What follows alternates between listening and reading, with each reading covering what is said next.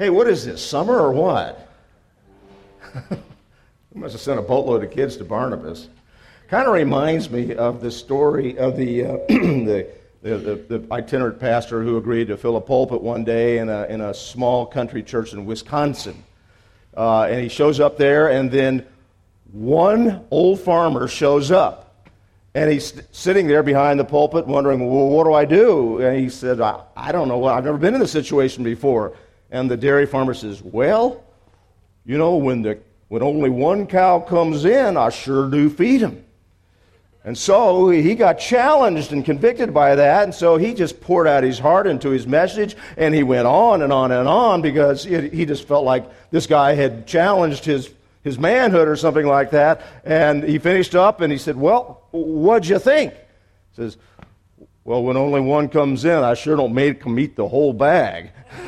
So, well, hopefully you won't get too much today. Last month, we studied in Matthew 5 about being salt and light, and we heard and we learned that as salt of the earth, you know, we are to arrest or stop corruption. You know, we're to create a thirst for Christ in others. We also saw that light is an analogy to the Godhead and the Trinity. Light and darkness are used throughout the Word of God as a metaphor for knowledge versus ignorance and good versus evil. We see in this passage the world's opportunity to perceive the truth about Jesus. The world is in the dark, literally, about God, and Christians are to turn on the lights. Light allows people to see. Christians allow the world to understand how God loves us and what Jesus has done to redeem us from our sinful natures. Being the salt of the earth and the light of the world, we actually carry on the purpose or the mission that Jesus had when he came incarnate to the world. In fact, the Gospel of John tells us that when Jesus was born, the true light that gives light to every man was coming into the world. Jesus himself said about himself, I am the light of the world. Whoever follows me will never walk in darkness, but will have the light of life. And then in John 12, I have come into the world as a light, so that no one who believes in me should stay in darkness. And then also in John 12, put your trust in the light while you have it, so that you may become sons of light. Jesus came to earth to show men that God loves them and to demonstrate just what he was prepared to do, to have a relationship with him. In a dark, dark world, that revelation was like a piercing, bright light. Paul says in 2 Corinthians 4, for God made his light shine in our hearts to give us the light of the knowledge of the glory of God in the face of Christ. Now we know that salt can lose its saltiness, and Christians can become ineffective in their witness if they lose their purity. And we also saw that how light can become ineffective. How? By being hidden or under a basket. So light is meant to be seen and to allow people to see. Today, we want to discuss just how we might apply God's Word in this whole area of being salt and light. In the face of persecution or a whole lot less, we may be tempted to hide our identity as Christians. If people don't know about our relationship with Jesus, then it really defeats the very purpose of our lives here on earth. That's the way it is with our witness in the world. If we're going to be effective in the role that Jesus gave us as his followers, then we need to be visible. Okay?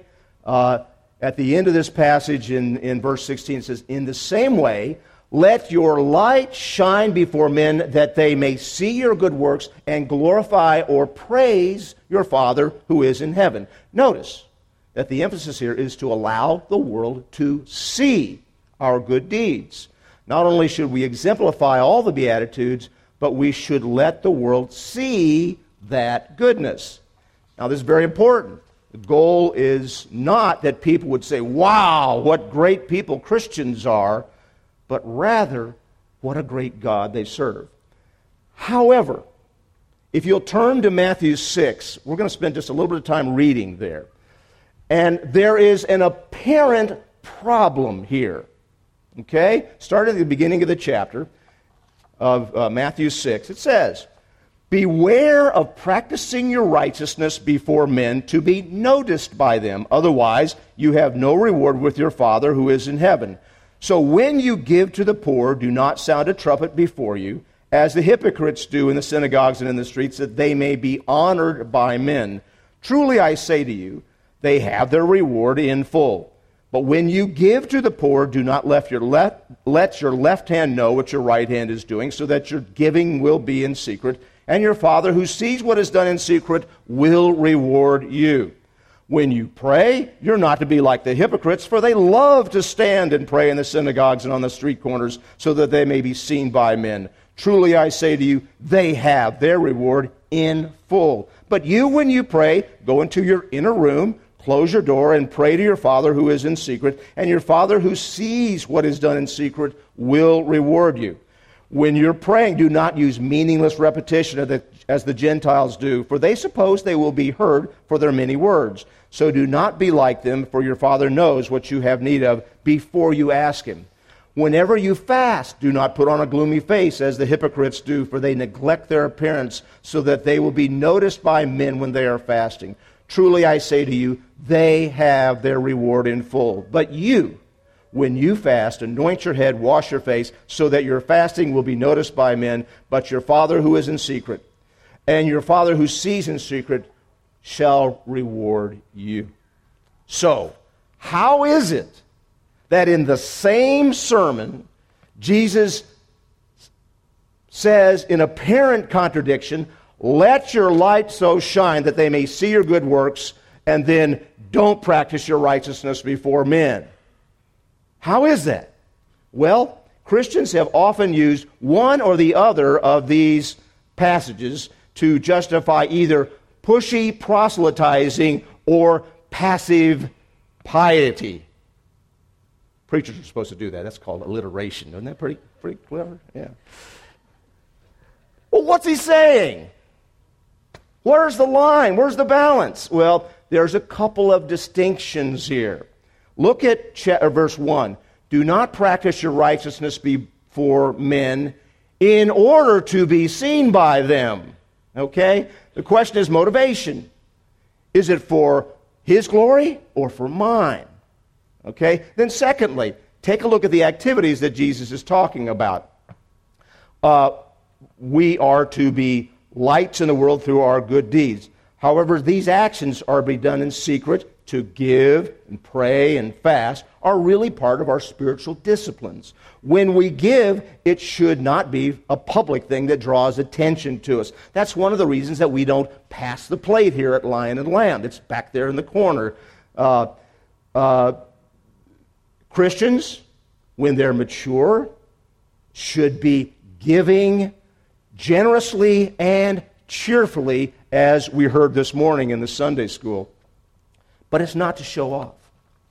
Fasting is for the purpose of spiritual cleansing, reflecting, and for focus, not to impress others about how spiritual we are.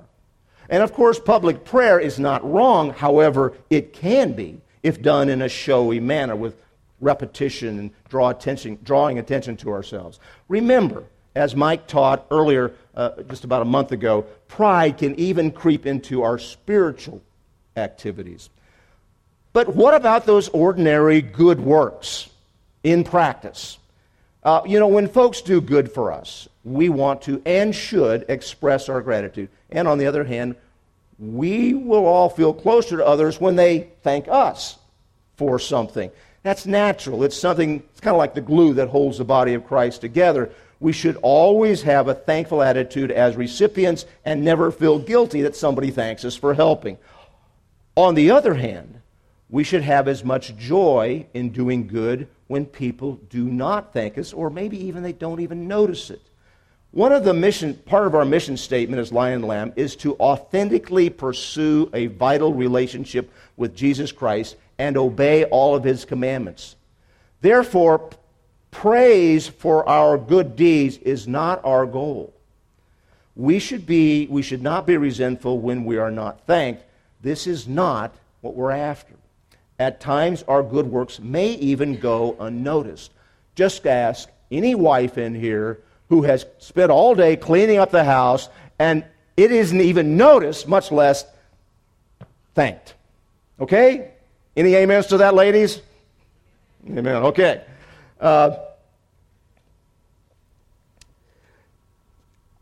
One thing we all have, but we would all be better without, is expectations. Okay? Almost impossible to avoid. We do good, and then we expect thanks. We expect recognition, something in return for our efforts. But as we focus on these emotional accounts receivable, we forget why and who we serve. And when our expectations are not met, we often become disappointed, disillusioned, discouraged, or maybe even bitter. On the other hand, if we serve without expectation of reward from anyone, we can't be disappointed. We should remember that what we're doing, whenever we're doing righteousness, we are doing it for Christ. He said, to the extent that you did it to one of these brothers of mine, even to the least of these, you are doing it to me. That's our goal. However, some even hold back from serving in low-profile ways because they know it will not be praised. This is a signpost that pride may have a foothold in one's life. God wants us to see serving as part of our mission.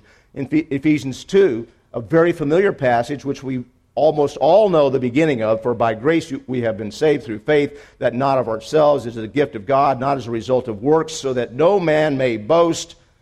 We tend to forget the next verse. For we are His workmanship, created in Christ Jesus for good works, which God prepared beforehand so that we would walk in them. Good works don't earn your salvation, but they are commanded. We should look at good works as planting a harvest. When you drop the seed in the ground and bury it, it doesn't pop up right away. And our good works should be viewed as something we're investing in the future, and we will reap the harvest, possibly not until eternity.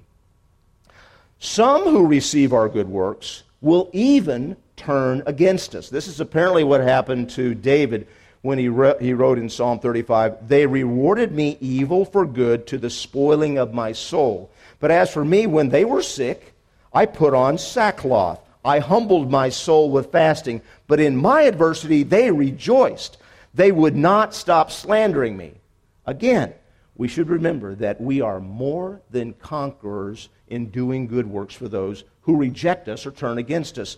God seeks to transform those ungrateful and bitter people into valuable co-workers for His kingdom as a result of response to our response.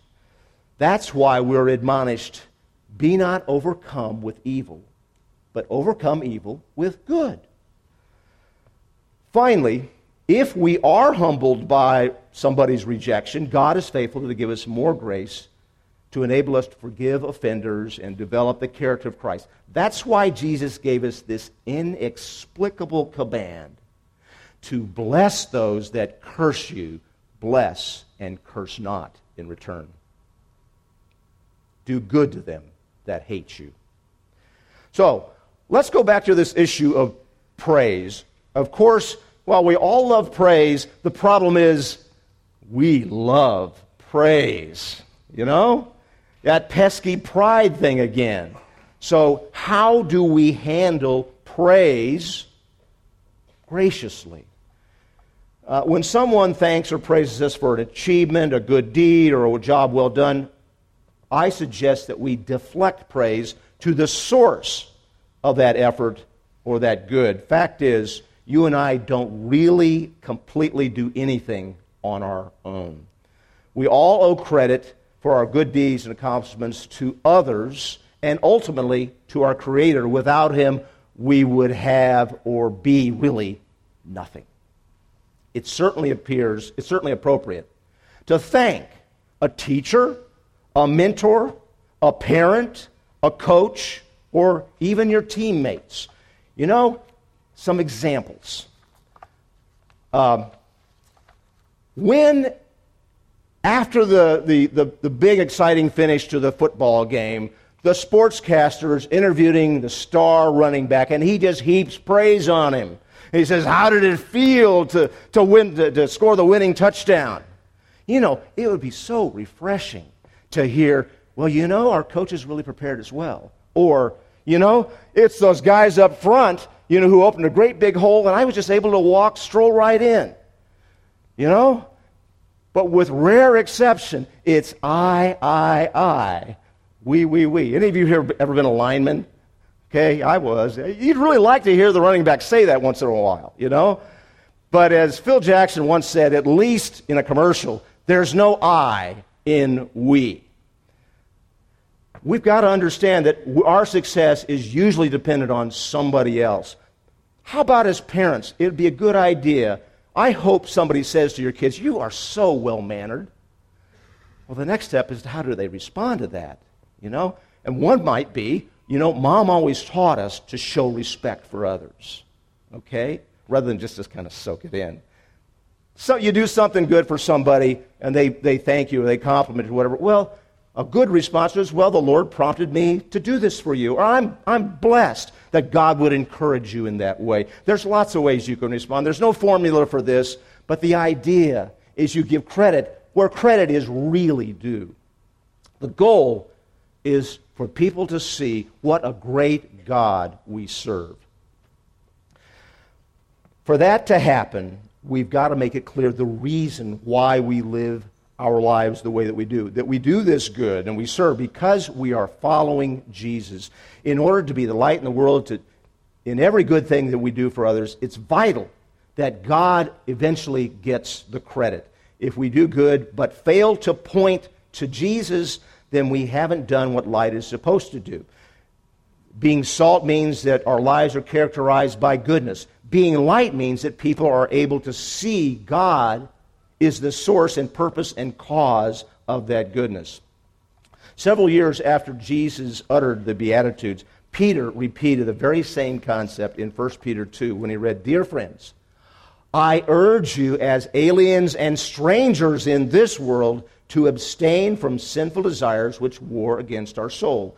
Live such good lives among the pagans that though they accuse you of wrongdoing, they may see your good deeds and glorify God on the day that He visits us. You know, we never know whom we are serving.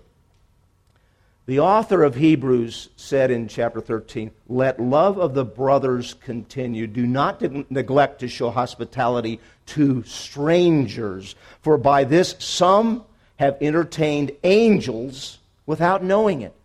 Remember the prisoners as though in prison with them, and those who are ill-treated, since you yourselves also are in the body. You just never know.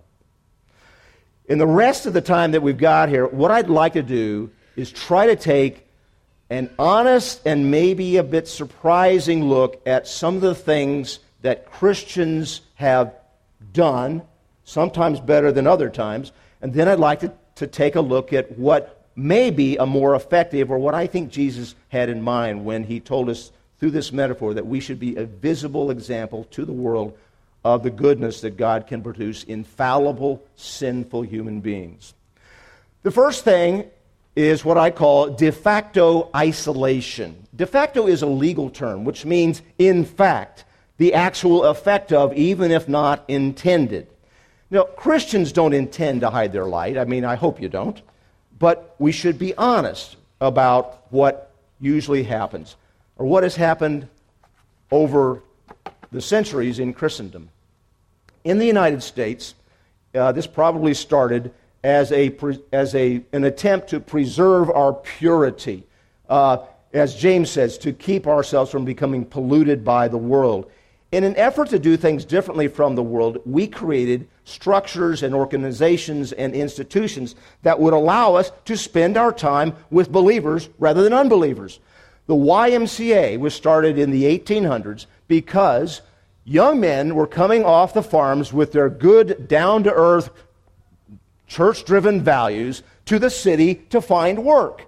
And what did they find there? They found dance halls and booze and prostitutes and everything to lead them astray. So the Y was started to give them something to do, kind of burn off some of that youthful energy instead of those other activities.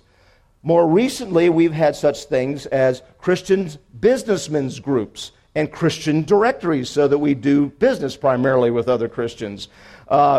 We've had Christian radio stations, Christian publishers, Christian counselors, Christian musicians, Christian newspapers, Christian artists, Christian television, Christian movies.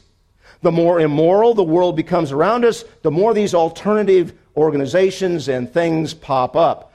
Some people have even put their children in Christian schools, and even crazier, some have kept them at home to create their own little Christian world.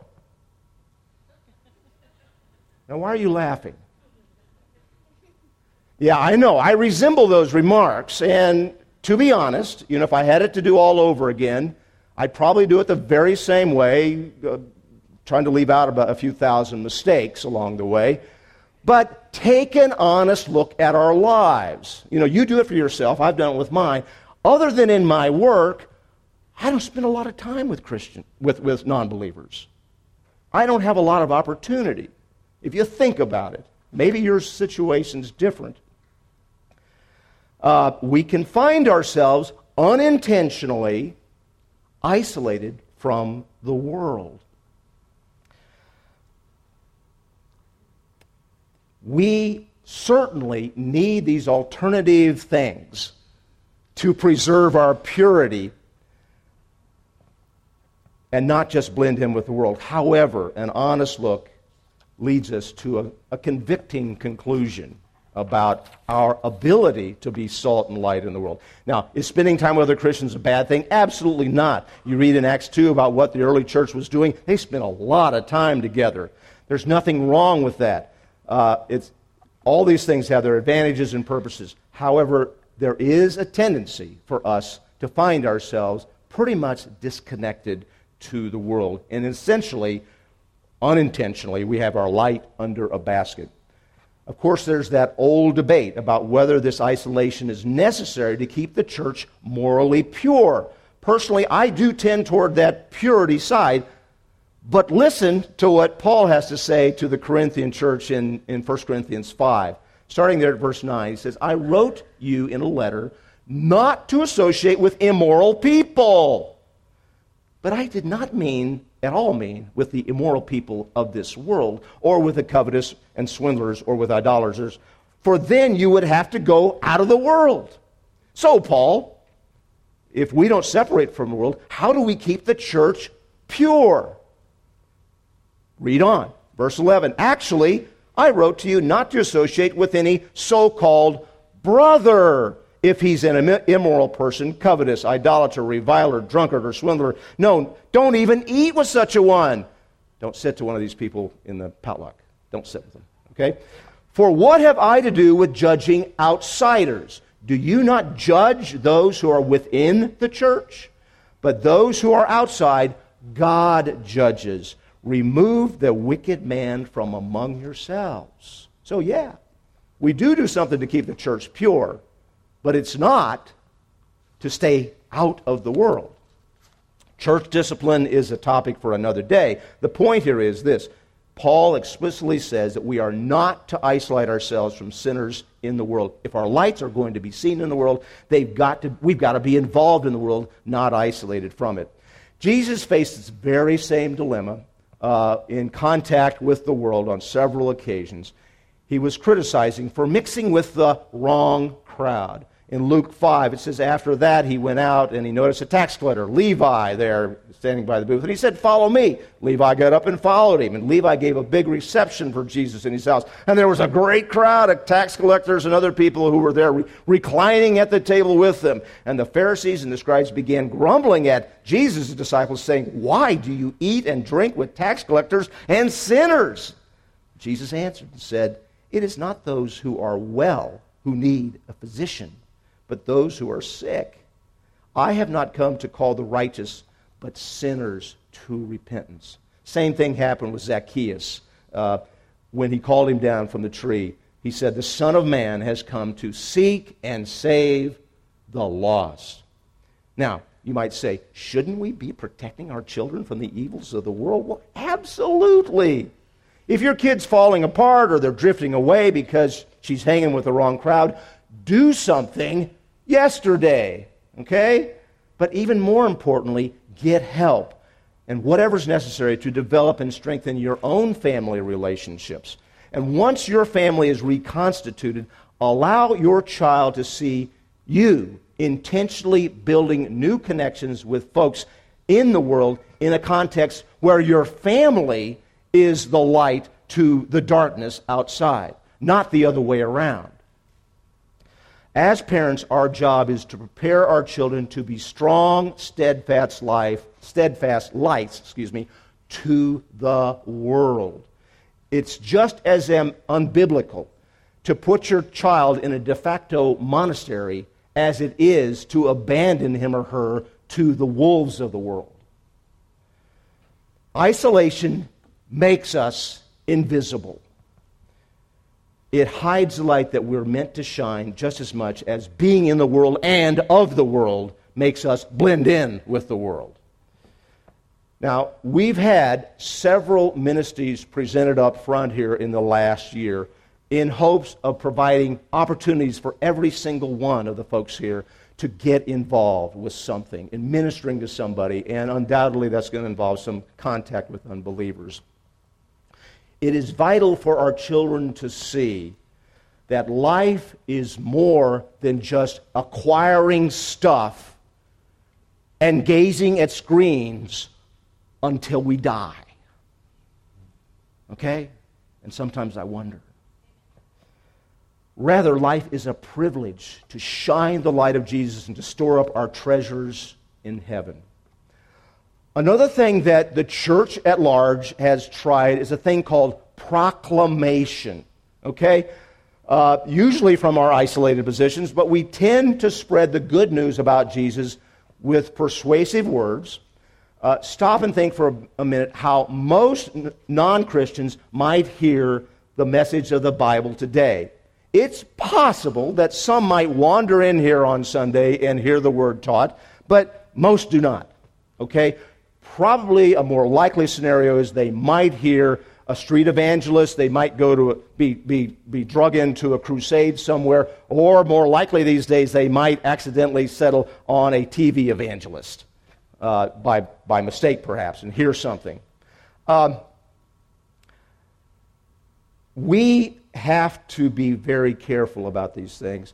There are gospel tracts, there's books, there's people who go to door, there's street preachers, and without a doubt, we know that when you broadcast seed, some is going to fall on stony ground and die, some's going to fall on fallow ground, it's just not going to take root, might spring up and then die, and some is going to take deep root and will bear fruit.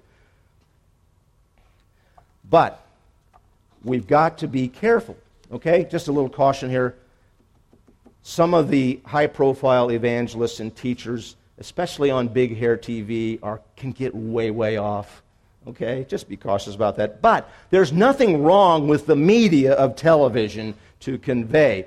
The problem is that all of these things we've just mentioned tend to be impersonal and non-relational. And with all of today's communication media, there's a tendency to interact more with devices than with people, whether it's the big screen or the little screen. There is so much to look at and listen to today because everybody's communicating electronically. Literally, we have information overload. We are becoming a people that minimizes face-to-face relationships. Our quiet messages of life have more and more competition. Finally, each one of these traditional methods rely heavily on words instead of examples as well. Listen to what Paul says about his ministry among the Corinthians in 1 Corinthians 2. My message and my preaching were not with wise and persuasive words, but with a demonstration of the Spirit's power. It isn't that Paul didn't speak to them. He certainly explained the gospel, but he also lived out the power of the gospel in his own life, right in front of them where they could all see it. Again, I'm not saying there's anything wrong with crusades or tracts or street preaching. I'm saying these traditional methods can be productive, but they are simply not enough. If we're going to be lights to the world as God intended us to be, then we need to be seen and not just heard. To be visible, we've got to get close up and personal. Whenever these tools we've mentioned incorporate personal contact between unbeliever and believer, then they tend to have a greater impact. So let's continue to use whatever tools God gives us that actually reach the hearts of people. At Lion and Lamb, we tend to minimize the priest-laity distinction and put more emphasis on each believer being a serving priest. We believe the body of Christ is intended by God to work together as, surprise, a body, with interdependent parts, each playing a distinct role. So we encourage all to take an active role in serving within and outside the body. Each member at Lion Lamb can and should make a contribution to the functioning of the body. Why do we do this? Well, primarily because it's biblical. In 1 Peter 2, he calls the believers of the body living stones of a spiritual house, of a holy priesthood, to offer up spiritual sacrifices acceptable to God through Jesus Christ. But you are a chosen race, a royal priesthood, a holy nation, a people who's God's own possession, so that you may proclaim the excellencies of Him who has called you out of darkness into His marvelous light. Secondly, this body here will be stronger to the extent that its members feel connected and contribute on a personal level. The application here is the same is true in respect to ministry to unbelievers and evangelism. It's not the job of Mike or the elders or the deacons or the leaders or the clergy or anybody to evangelize. It's all of our responsibility. We need to first learn from the teaching we receive here and through the example of mature believers. Then we need to integrate what we learn into our daily lives and really live it out in a genuine manner. And finally, we need to go into the world and live it out in front of them consistently so that we can be a light. Remember, making disciples starts with bringing somebody to Jesus and ends with death. Jesus does not say the pastor is the light of the world. He said, you are the light of the world. That's all of us here today. So, what do we do to make this happen? To kind of summarize these points here. The first one is we've got to make contact. We've got to be more intentional about rubbing shoulders with people in our circles. Many of you work in environments with unbelievers, or perhaps you're in civic groups or other activities like that. What a great opportunity to let people know about the love of Jesus and see the light in you. When Jesus left us here, that's exactly what he intended. Listen to his words, the words of his final prayer for his followers in John 17. He said there, I will remain in the world no longer, but they are still in the world, the believers that I'm leaving behind. And I am coming to you, Father. In verse 15, my prayer is not that you take them out of the world, but that you protect them from the evil one. And then in verse 18, as you sent me into the world, I have sent them into the world. We have a mission, a purpose. We are to remain unpolluted from the world, but the place we belong is in the world while we're here. Right in the middle of it, involved every day with people who need to see the light of Jesus. Secondly, we've got to build relationship. The most natural avenue for truth of the gospel is through relations. It doesn't need to be a long-standing relationship, but it's got to be personal and relational. We must care for unbelievers as people, not as potential converts. Our love should be demonstrated in our willingness to serve them. This is the way that Paul described how he witnessed to and drew unbelievers to Christ in the Greek city of Thessalonica. He said there in 1 Thessalonians 1, "Our gospel did not come to you in word only, but also in power in the Holy Spirit with full conviction, just as you know what kind of men we proved to be among you for your sake." And then later in 1 Thessalonians 2, "We were gentle among you, like a mother caring for her little children. We loved you so much that we were delighted to share with you not only the gospel of God, but our lives as well, because you had become so dear to us." What this gets down to is we've got to love sinners. Notice in the message that Paul gave that it was communicated both in word and in works. Paul and his partners let these people see them live life. They demonstrated on a day-to-day basis what Jesus looks like. The Thessalonians could see the goodness that Jesus produced in these followers, and so they longed to experience that kind of love and life as well. Several years ago, some of our kids and maybe some of the others here got involved in a program, a project to take character qualities into public schools. There was also a program to take this into businesses. And because of those forums, you can't always mention Jesus or anything about religion, so you had to dwell just on the character traits and those things. Some of our good and godly brothers criticized that effort, okay? This is an effort that I think Tammy Powell was involved with, and several of the kids here, Barry Feker, and Mike Patton's mother presently leads the city of character for Topeka. Some said, "You cannot be good without Christ. Worthless activity." Well, I agree, you cannot be good without Christ. And if the goal was to make them good, then it failed. Had to. But that's not the goal.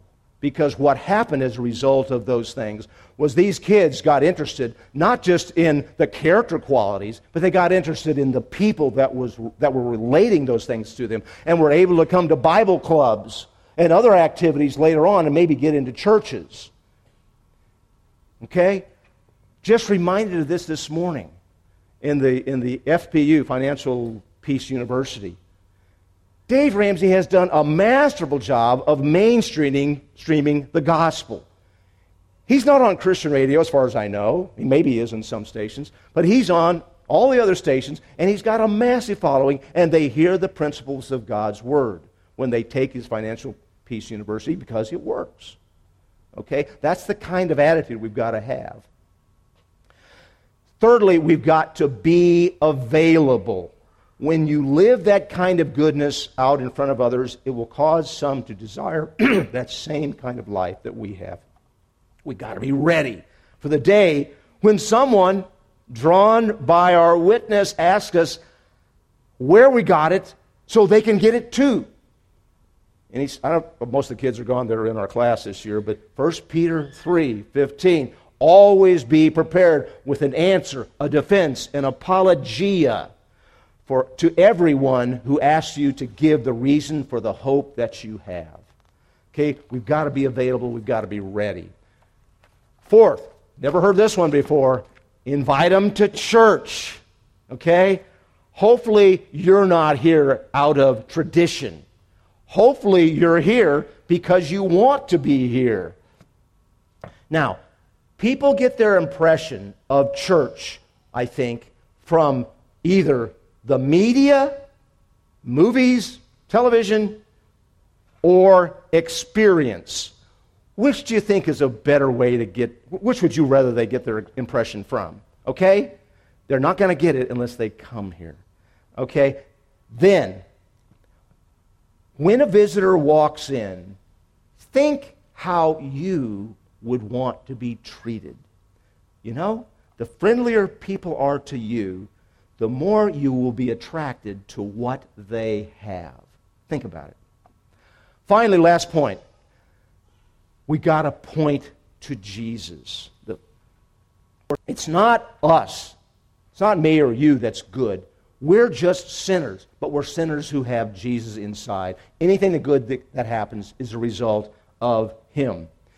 Philippians 2 tells us, do everything without complaining or arguing so that you may become blameless and pure, children of God without fault in a crooked and depraved generation in which you shine as lights in the universe as you hold out the word of life. Notice that last phrase. You shine as lights so that you hold out the word of life.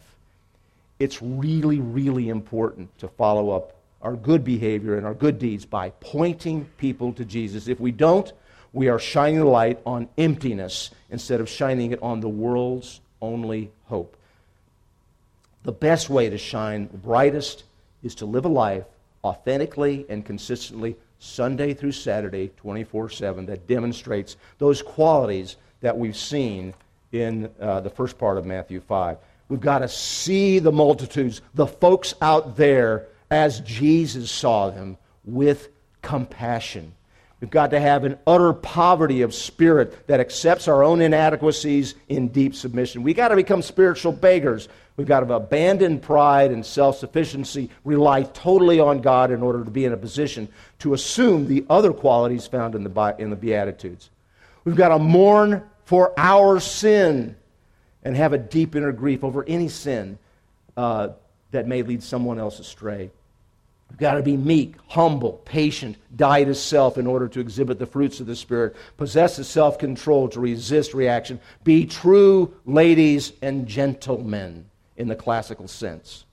We've got to hunger and thirst after righteousness, have an ardent and continual craving for Christ as the only one who can satisfy our deepest thirst and hunger. We've got to be merciful and have a spirit which returns good for evil. We've got to be pure in heart, not being of the world, friends with the world, or double-minded, but rather having a singular purpose of seeing God and knowing His truth. We've got to be peacemakers, make peace between God and man, just as Christ reconciled us to His Father. And finally, we've actually got to take the basket off of our light. We must be ready for persecution from some quarters, and when it comes, and I think it will, rejoice when persecuted for the sake of righteousness. Remember, you are the salt of the earth. You are the light of the world. You are meant to live morally pure lives, do great deeds to benefit others around you. And as the light of the world, you are to live out that goodness visibly in front of people of the world. Your life should point them to Jesus where they can find true life as well. You know, that's the task that Jesus left all of us on this planet to accomplish. And we can still worship Him when we're in heaven. We can still serve Him when we go to heaven. And we can, as far as I can tell, we can still have fellowship with each other when we get to heaven. But there's one thing that we cannot do when we get to heaven, and that's to help other people discover how they can be there as well. Lord God, we just give our praise to You, and we want to thank You, Father. We want to thank You that You sent Your Son as a humble servant to be the light of the world and to tell us that we are the salt of the earth and the light of the world as He has left us. Father, we pray that You would continue to do the work in our hearts and purify us and make us worthier vessels for Your work. Lord God, we just give you all the praise and ask that you would do a special work in each of our hearts to make us the saltiest salt that we can be and the brightest light that we can be. We give you the credit for all. In your name we pray. Amen.